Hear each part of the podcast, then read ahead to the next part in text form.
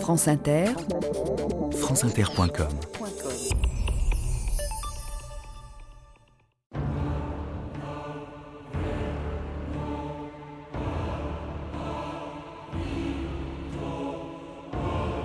Je lui ai montré où elle trouverait de l'or, mais l'or qu'elle a trouvé est bien à elle. Auguste Rodin. «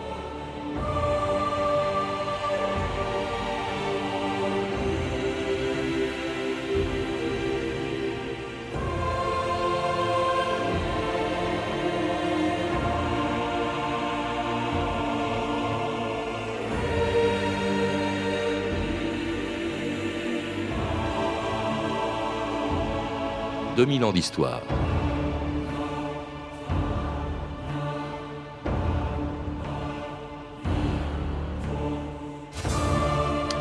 Quand elle est morte en 1943 dans l'asile d'aliénés où elle avait passé les 30 dernières années de sa vie, plus personne ne savait qui elle était. Inconnue du grand public, à peine mentionnée par les historiens de l'art qui croyaient même qu'elle n'était plus en vie depuis longtemps, abandonnée par sa famille au point que personne n'a réclamé son corps, on avait oublié celle que Rodin lui-même avait considérée comme un des plus grands sculpteurs de son temps.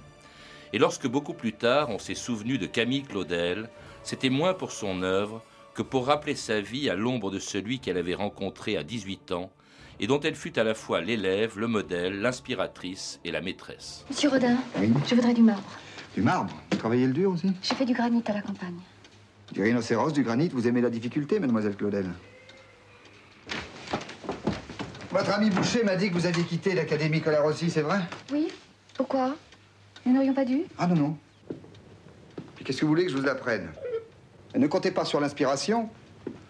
Elle n'existe pas. Une sculpture demande du temps. Faut la laisser se reposer. L'oublier pour mieux la juger. Je sais, je l'ai pas fini. Elle n'est pas terminée. Allez. On va réfléchir chacun de son côté. Et puis, pour les leçons, on verra. Après tout, je ne suis pas le seul professeur à Paris. Allez, mesdemoiselles, bonsoir. Bonsoir.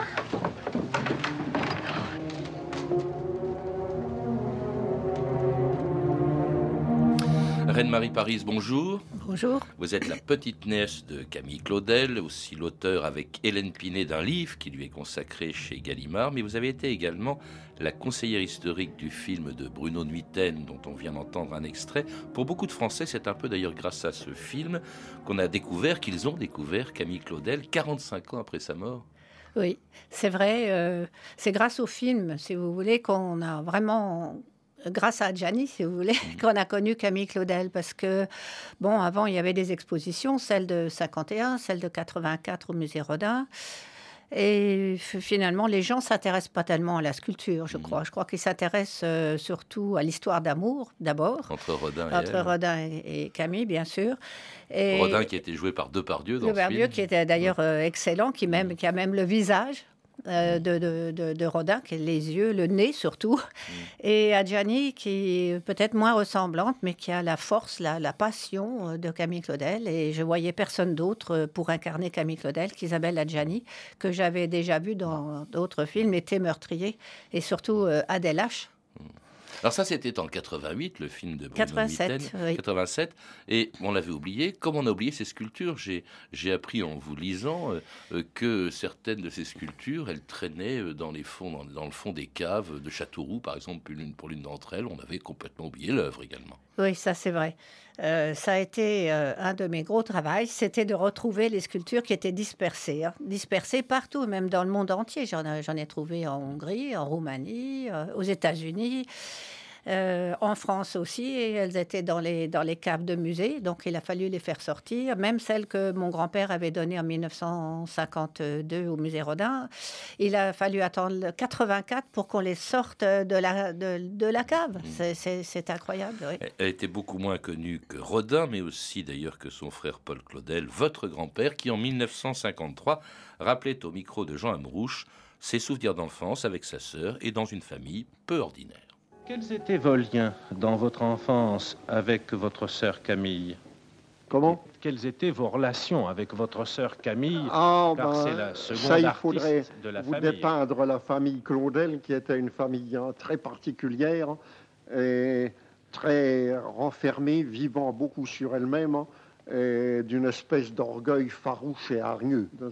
Nous étions un petit clan qui nous trouvions immensément supérieurs à tout le reste.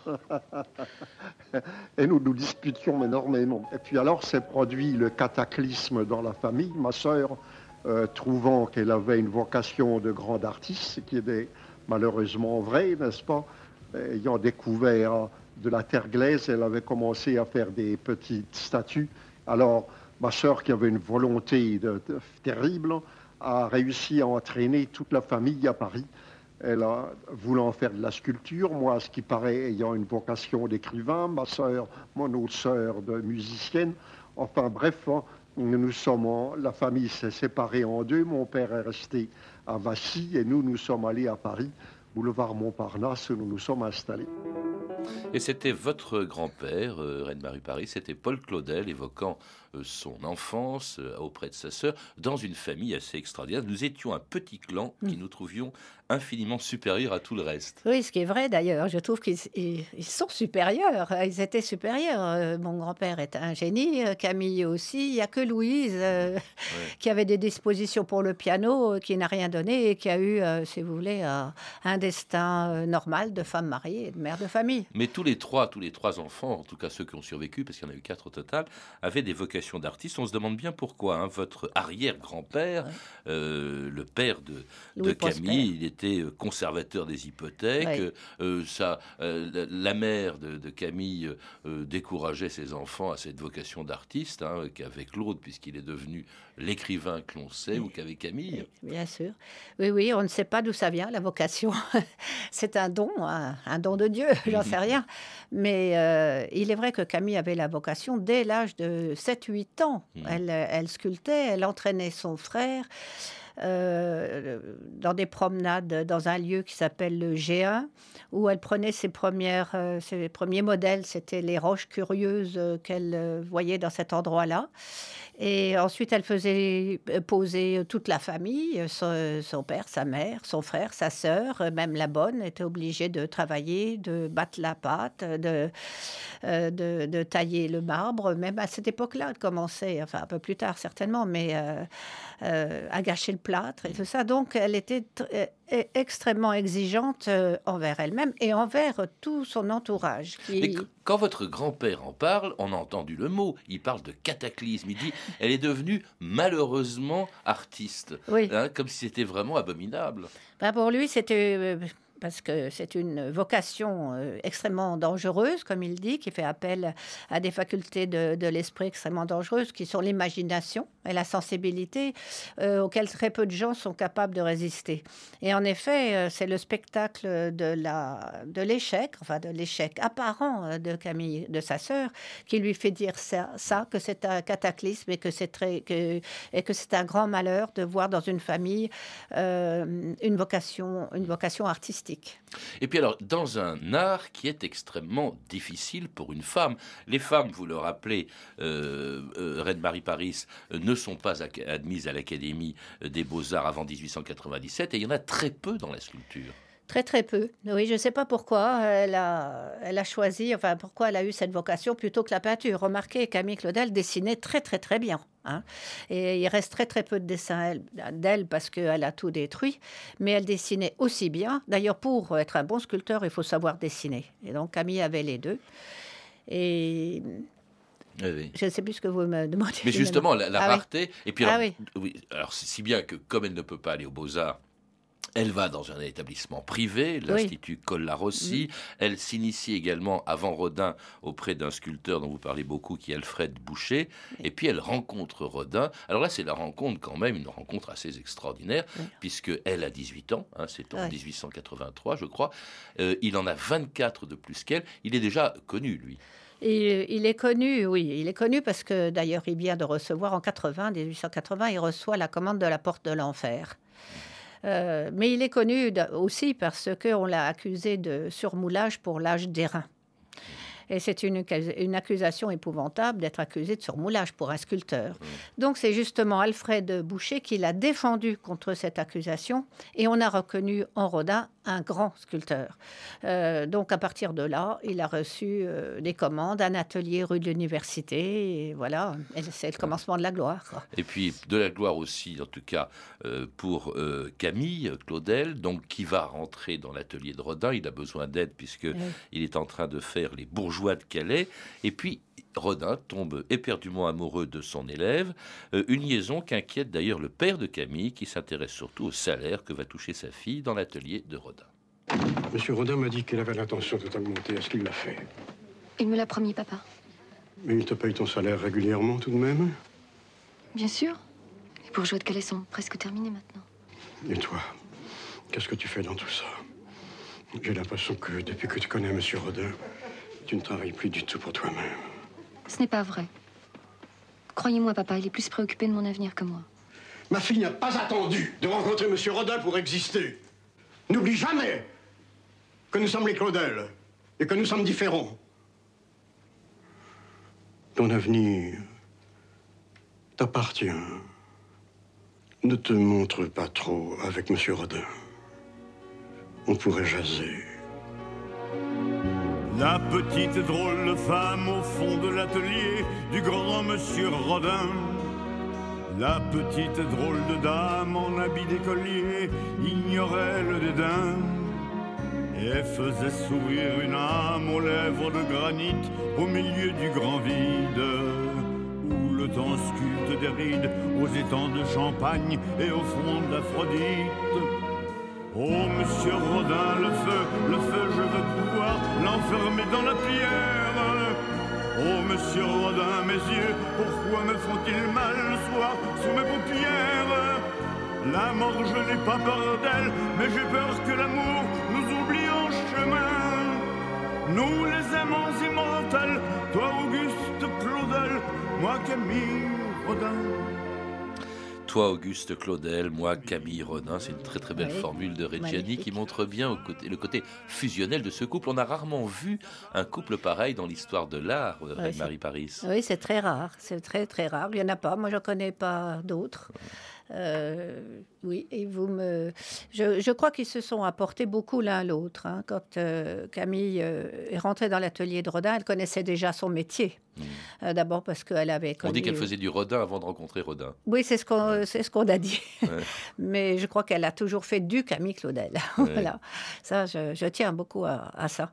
Euh, en réalité, elle n'a jamais fait de Rodin. Elle a fait que du Camille Claudel. Elle n'a pas fait d'Alfred Boucher. Bien, et voilà. Et son art, elle le possédait. C'est ça la vocation. Elle le possédait déjà toute toute petite. Mais alors que lui apporte justement euh, Rodin? Et qu'est-ce qu'elle apporte aussi à Rodin? Parce que vous allez plus loin, et, euh, Reine-Marie Paris, vous dites qu'elle a inspiré Rodin. Oui, elle, c'est très, c'est, très difficile parce qu'il y a une véritable symbiose entre les deux. Et c'est très difficile quand on voit La Porte de l'Enfer de savoir ce qui est de Rodin, ce qui est de Camille. Parce que moi, j'ai essayé de trouver euh, des choses. Je, je, je, reconnais enfin, la patte de Camille dans certaines œuvres. Euh, mais, pas toutes. Rodin, euh, dès le début, lui a confié, d'ailleurs c'était, euh, une grande confiance, le, soin de faire les pieds et les mains des, de certains de ces bourgeois de, Calais. donc Camille était très minutieuse. Qu'elle apportait à Rodin, moi je crois que c'était d'abord son imagination. Elle avait une imagination débordante, elle était très intelligente, donc je pense que Rodin l'était moins avait moins d'imagination, j'en suis, suis presque sûre. C'est la petite nièce de Camille Claudel qui parle, hein, vous, la, défendez. non, mais d'accord, l'âge des reins, c'est magnifique. Euh, et les bourgeois de Calais et le Balzac, pour moi, c'est des grandes, grandes œuvres. Euh, mais Camille apporte autre chose. Je crois qu'elle apporte l'esprit euh, à l'intérieur des œuvres, l'intériorité qu'il y a dans, les, dans ses œuvres et qu'on ne trouve pas dans l'œuvre de Rodin. Rodin, c'est toujours le mouvement exacerbé l'exaspération de, de, mouvement. Camille, c'est quelque chose de plus intime, de mm. plus intérieur. D'ailleurs, c'est ce qui a frappé euh, toutes les tous les critiques de l'époque. Alors, ils ont travaillé ensemble pendant dix ans dans l'atelier de, dans l'atelier de Rodin. C'est une histoire d'amour, hein, on l'évoquait euh, à l'instant, contrariée aussi par l'existence d'une autre femme, euh, c'est-à-dire la, la maîtresse qu'avait déjà Rodin depuis 20 ans, mm. qui était Rose Beuret. Hein, oui, c'est vrai. C'est vrai, mais il n'a jamais voulu quitter Rosebery, mais je pense que c'est un souvenir de sa sœur qui elle-même euh, a eu une histoire d'amour euh, terrifiante et, qui a été quittée par, euh, par son fiancé et, qui en fait en est morte. Mm. Ah, je crois que c'est le souvenir de cette sœur qui a empêché, peut-être, hein, c'est une des raisons, qui a empêché Rodin de, quitter, Rosebery, et d'épouser Camille Claudel. Pourtant, c'est quand même Camille qui l'aimait, hein, d'un amour, d'une passion. D'ailleurs, on n'a qu'à lire cette femme lettre d'amour euh, qui est magnifique. Et je me demande même si Camille l'a jamais lu, puisqu'on l'a retrouvée au musée Rodin. Il y a plus qu'une lettre d'amour, il y a aussi sans doute un enfant dont elle a avorté. Et ça, ça aurait provoqué peut-être la rupture, euh, Reine-Marie Paris. Oui, oui, ça c'est vrai. Euh, ben oui. et on pense qu'elle a caché ses amours là dans le au château de Lillette à Azel-Rideau.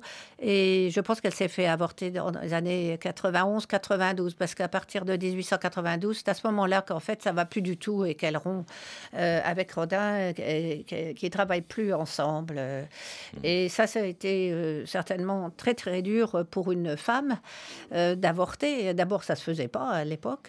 Et puis, c'était très, très mal vu. Elle n'a pas osé le dire à ses parents. Enfin, et Dieu sait dans quelles conditions elle a avorté. Et euh, Judith Cladel, euh, qui euh, en parle dans son livre, la biographe de Rodin, en disant Mais monsieur Rodin, il paraît que vous auriez eu quatre enfants avec, avec Camille Claudel. Et, il dit oh Oui, si c'était ça, si j'avais eu quatre enfants d'elle, évidemment, le devoir aurait été tout tracé. Mais Rodin était quand même, moi je considère qu'il a été un lâche. Mmh.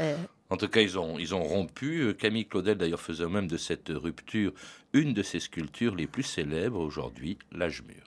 Comment peux-tu réduire ce que nous avons vécu à cette image-là Tu me représentes comme un pantin désarticulé par deux femmes. Cette caricature est ignoble. Quelles que soient tes idées, tu dois me les soumettre. Il n'y a aucune comparaison entre toi et moi. Quoi? Aucune. Tu es un sculpteur de troisième ordre. Tout vient de moi, rien de toi. Tu te représentes comme une victime, comme une martyre, mais c'est toi qui es parti. C'est toi qui m'as Mais c'était impossible de vivre avec toi. Écoute, Camille, ce que nous avons fait ensemble, c'était bien. Mais tout le travail que j'ai fait pour toi était bien. Mademoiselle Claudel, l'élève de Rodin, Mademoiselle Claudel fait du Rodin, Mademoiselle Claudel ramasse les miettes du maître pour les fourrer ensuite dans sa sculpture. Mais c'est ça que tu as laissé faire, c'est ça que tu as laissé dire. Mais tu m'as tout volé, tout Ma jeunesse, mon travail, tout Tu m'as tout volé. Est-ce que c'est vrai euh, Reine-Marie Paris, euh, parce oh. que c'est ce qu'on a dit beaucoup euh, après, longtemps après, quand on a redécouvert Camille Claudel, au fond, que Rodin lui avait tout volé. Oui, c'est euh, une des raisons de sa maladie mentale, en fait. c'est qu'elle était, obsédée par l'idée que Rodin lui volait ses idées. Hmm. Elle était, et aussi, elle, elle était extrêmement euh, contrariée euh, euh, du fait que tout le monde disait qu'elle était simplement l'élève de Rodin, l'ombre de Rodin, alors qu'elle voulait être elle-même. C'est évident pour un sculpteur d'être soi-même et de ne pas être l'émanation d'un grand, d'un grand génie comme Rodin. Et donc, en effet, cette scène est, excellente et c'est mm. tout à fait euh, vrai. Et d'ailleurs, euh, Camille a dû se mettre en colère, certainement, euh, plusieurs fois contre ça. Et l'âge mûr, en effet, c'est la transposition. On voit effectivement un, vieillard, Rodin, euh, suivante euh, une femme âgée aussi, qui est justement euh, Roseberet, sûrement, tandis qu'elle est à genoux en train d'implorer Rodin de rester. C'est vraiment pathétique, c'est magnifique, comme toutes les sculptures d'ailleurs qu'elle va réaliser après. Au fond, l'œuvre de Camille Claudel peut-être que la plus belle part, ça a été fait après la rupture. Hein. Je pense à des, à des choses aussi belles que la valse, l'âge mûr, justement, euh, le rêve au coin du feu, mm. les causeuses aussi. Une petite sculpture très, très originale euh, dont un, un, critique disait Je ne crois pas me tromper en disant qu'il n'existe à peu près aucune œuvre moderne qui ait l'envergure des causeuses. Oui, ça c'est vrai. Les causeuses, c'est euh, une œuvre que n'aurait jamais sculpté Rodin. C'était pas dans l'esprit de Rodin. Et c'est une œuvre euh, très moderne, moderne qui En relie. euh, il y en a en onyx, il y en a en marbre euh, qu'il faut retrouver. Euh, il y en a en plâtre. Moi-même, j'en ai, j'en ai acheté une en plâtre. Et ça- cette sculpture renie tous les principes, Ah tous oui, les principes de Rodin. Quatre, petites femmes en train de parler, euh, Oui. euh, c'est assez étonnant. On dit qu'elle a été inspirée par euh, quatre femmes qu'elle avait croisées dans un compartiment d'un train. Soi-disant, oui, c'est ça, c'est vrai. Mais elle transcende, elle transcende le sujet, bien entendu, le sujet qui n'est pas, qui est auto, autobiographique. Elle le transcende et ça devient un sujet presque préhistorique, comme a dit quelqu'un. Mmh. Et ce- donc ce- ces trois petites bonnes femmes sont, ce, sont des petites bonnes femmes nues qu'elle assoit quand même sur euh, sur des bancs. C'est ça qui est euh, tout à fait, euh, tout à fait nouveau. Et si elle avait continué dans cette veine-là, elle ne faisait plus du tout du Rodin et elle s'en serait sortie. Malheureusement, le mal euh, progressait en elle et euh, elle, est- elle commençait à être euh, découragée et elle ne vendait pas. Il y a une autre sculpture que je trouve absolument magnifique, euh, vraiment très émouvante. Je la trouve bouleversante. À chaque fois que je la vois, c'est un buste, un très joli petit buste, s'appelle la Petite Châtelaine. Ah, ça, vous avez raison. La petite châtelaine euh, est, est merveilleuse à plusieurs titres. D'abord, ça représente aussi l'enfant qu'elle n'a pas pu avoir de Rodin. Elle a Ouais. été obligée d'avorter, dont on en a parlé tout à l'heure. Ensuite, c'était une petite fille euh, qui avait l'âge de 6 ans qu'elle a rencontrée au château de Lillette, où elle, euh, pa- où elle, euh, elle cachait ses amours avec Rodin. Et, et donc, elle, elle aimait tellement cette petite fille qu'elle en a fait euh, plusieurs euh, marbres et plusieurs études en plâtre euh, qu'on a retrouvées maintenant. Alors elle a sculpté comme ça pendant euh, plus de dix ans, mais très seule. hein. Son frère, euh, qui est, de- qui est écrivain, mais aussi diplomate, votre grand-père était en. Chine. Euh, il continue de l'aider. Il faut rappeler qu'il y a une aide importante, c'est un art qui coûte très cher, nous, nous l'avons dit, il faut payer le matériau, Oui. euh, il faut payer également le bronze. Euh, c'est extrêmement, c'est certainement le plus, le plus onéreux des arts. Et puis c'est le début d'une déchéance, comme elle a peu d'aide, peu de commandes, une déchéance terrible. hein. Elle, elle maudit la bande à Rodin, Oui. Même si, même quand elle l'a quitté, elle boit, elle, elle Oui. vit dans la solitude. C'est épouvantable ces, ces dernières années Oui. euh, de lucidité de Camille Claudel. C'est vrai que c'était c'est épouvantable. Elle, elle habitait euh, boulevard d'Italie, euh, dans un, un atelier au fond d'une cour. Elle ne voyait personne. Elle ne voyait plus Rodin. Elle, euh, elle avait. Elle était tellement dans la soli- solitude que Mathias euh, Morart, euh, son biographe, disait qu'elle était obligée de descendre euh, voir le concierge pour, pour entendre le son de sa voix, pour savoir si elle pouvait encore parler. Et c'est absolument ter- terrifiant. Et puis quand on est seul aussi, il n'y a personne pour vous dire si c'est bien ce qu'on fait, hein, surtout pour un artiste. On a besoin de l'autre aussi. Donc ça, c'était une période vraiment effroyable. Et, En voilà, qui est- 1906, par exemple, elle détruit plusieurs de, de, ces statues et elle arrête complètement Oui. de, de sculpter. Oui, oui. Euh, elle mettait la clé sur, sur la porte et puis elle partait, on ne savait pas où elle allait. Et elle arrête de sculpter. euh, la dernière œuvre, donc c'est euh, le, le grand Percé, Percé la Gorgone en, en marbre. oui. Et elle est tellement seule qu'on lui cache la mort de son père en Oui. 1913, euh, juste avant d'ailleurs que un conseil de famille réuni par euh, son frère euh, Claude décide de la faire interner dans un asile d'aliénés. Je sous-signé docteur en médecine de la faculté de Paris, certifie que mademoiselle Camille Claudel est atteinte de troubles intellectuels très sérieux, qu'elle porte des habits misérables, qu'elle est absolument sale, ne se lavant certainement jamais, qu'elle a vendu tous ses meubles sauf un fauteuil et un lit, qu'elle passe sa vie complètement enfermée dans son logement et privée d'air, les volets étant fermés hermétiquement, que depuis plusieurs mois, elle ne sort plus dans abouti la à rien. journée, mais qu'elle fait de rares sorties au milieu de la nuit. Moi, j'ai abouti à un résultat, elle n'a abouti à rien. Écrites tout récemment à son frère, d'après ses propos tenus à la concierge, elle a toujours la terreur de la bande à Rodin. Tous les dons merveilleux que la nature lui avait répartis n'ont servi qu'à faire son malheur. C'est une catastrophe totale. Ma sœur est engloutie. Parfois de nourriture est également dangereux pour ses voisins et qu'il serait nécessaire de l'interner dans une maison de santé.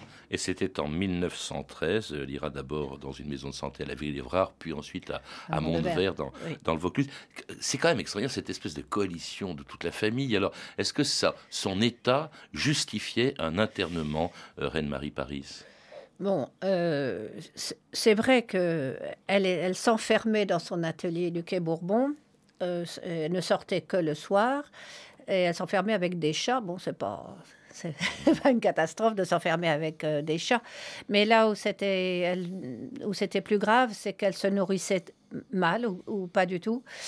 Euh, et que ce sont les voisins euh, qui, qui se sont plaints. Moi, je crois que c'est à cause des voisins qui se sont plaints. Donc, euh, ils, ont, euh, ils ont demandé à la famille de faire quelque chose. Et c'est à ce moment-là que donc, on a pris la décision de l'enfermer à Villévrard. Enfin, Mais- on s'en débarrasse en fait. Euh, bah, oui, que fait un peu. Non, mais je veux dire, elle aurait pu revenir. Bon, Oui, oui. Son père venait de mourir quand l'addition a été Oui, prise. voilà. Je suppose que c'est sa mort qui a entraîné Mais son son, père n'aurait jamais voulu euh, qu'on l'enfermât. Mais Paul, votre grand-père, euh, aurait peut-être Euh, pu. euh, c'était une solution. euh, moi, je crois que c'était une solution d'autodéfense euh, de la part de la famille aussi. Mhm. hein.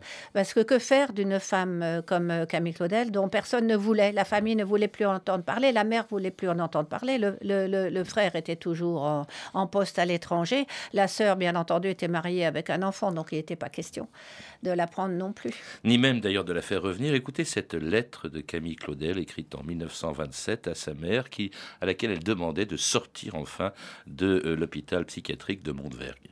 Mondevergue, 18 février 1927. Chère maman, j'ai reçu aujourd'hui ton superbe colis. Il est arrivé en bon état. Tous les articles sont excellents. Je suis toujours très bien servie malgré que je sois au loin.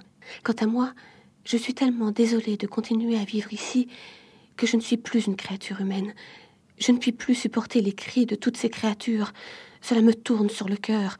Dieu, que je voudrais être à Villeneuve.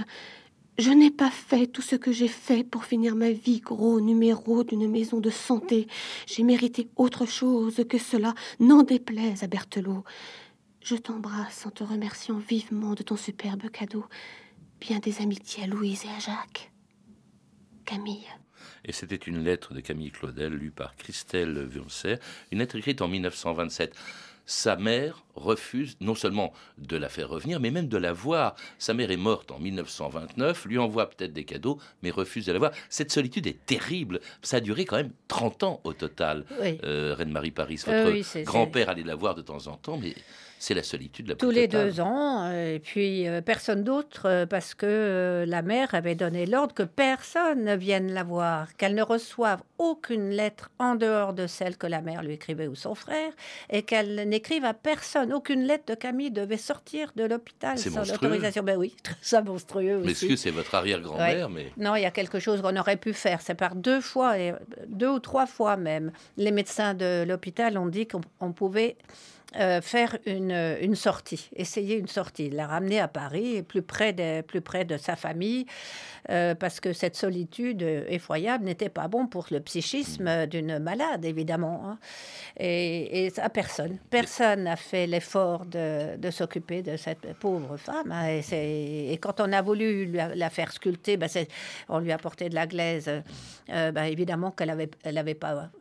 Euh, Elle pouvait pas, elle n'y arrivait pas, c'est évident. Elle était privée de ses forces vives, elle n'y arrivait plus. Et jusqu'en 1943, on la voit en photo d'ailleurs en 1929, Ouais. longtemps avant sa mort. Alors ce qui est terrible, c'est qu'elle est oubliée. Pendant la guerre, euh, elle meurt. euh, euh, D'ailleurs, personne ne réclame son corps. Et puis, même après la guerre, on a mis du temps à la redécouvrir, Reine-Marie Paris. Oui, surtout euh, ce que je trouve très triste, c'est qu'elle n'a pas de tombe. Alors, euh, elle a été enterrée euh, dans le- l'espace réservé aux fous euh, de Mondeberg.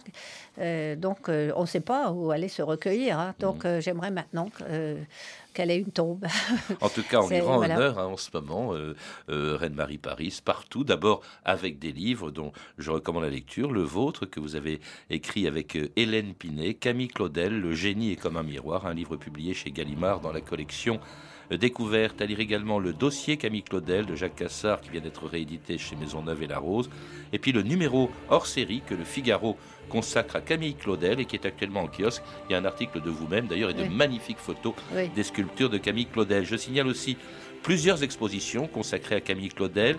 La collection, votre collection, Reine-Marie Paris, qui est présentée au musée archéologique de Dijon jusqu'au 22 juin, puis qui sera exposée au château de Lavardins dans le Gers du 12 juillet au 17 septembre. Et puis enfin, la rétrospective très belle, Camille Claudel au musée Rodin à Paris jusqu'au 20 juillet et qui est accompagnée d'un magnifique catalogue publié chez Gallimard en coédition avec la fondation MAPFRE et le musée Rodin. Vous avez pu entendre des extraits du film Camille Claudel de Bruno Nuiten avec Isabelle Adjani dans le rôle titre et Gérard Depardieu dans celui de Rodin, un film disponible en DVD chez Studio Canal. Vous pouvez retrouver ces références par téléphone au 32 30, 34 centimes la minute ou sur le site franceinter.com. C'était 2000 ans d'histoire à la technique Anne-Laure Cochet et Serge Viguier. Documentation Emmanuel Fournier, Anne-Cécile Perrin et Claire Destacan. Une réalisation de Marie Casanova.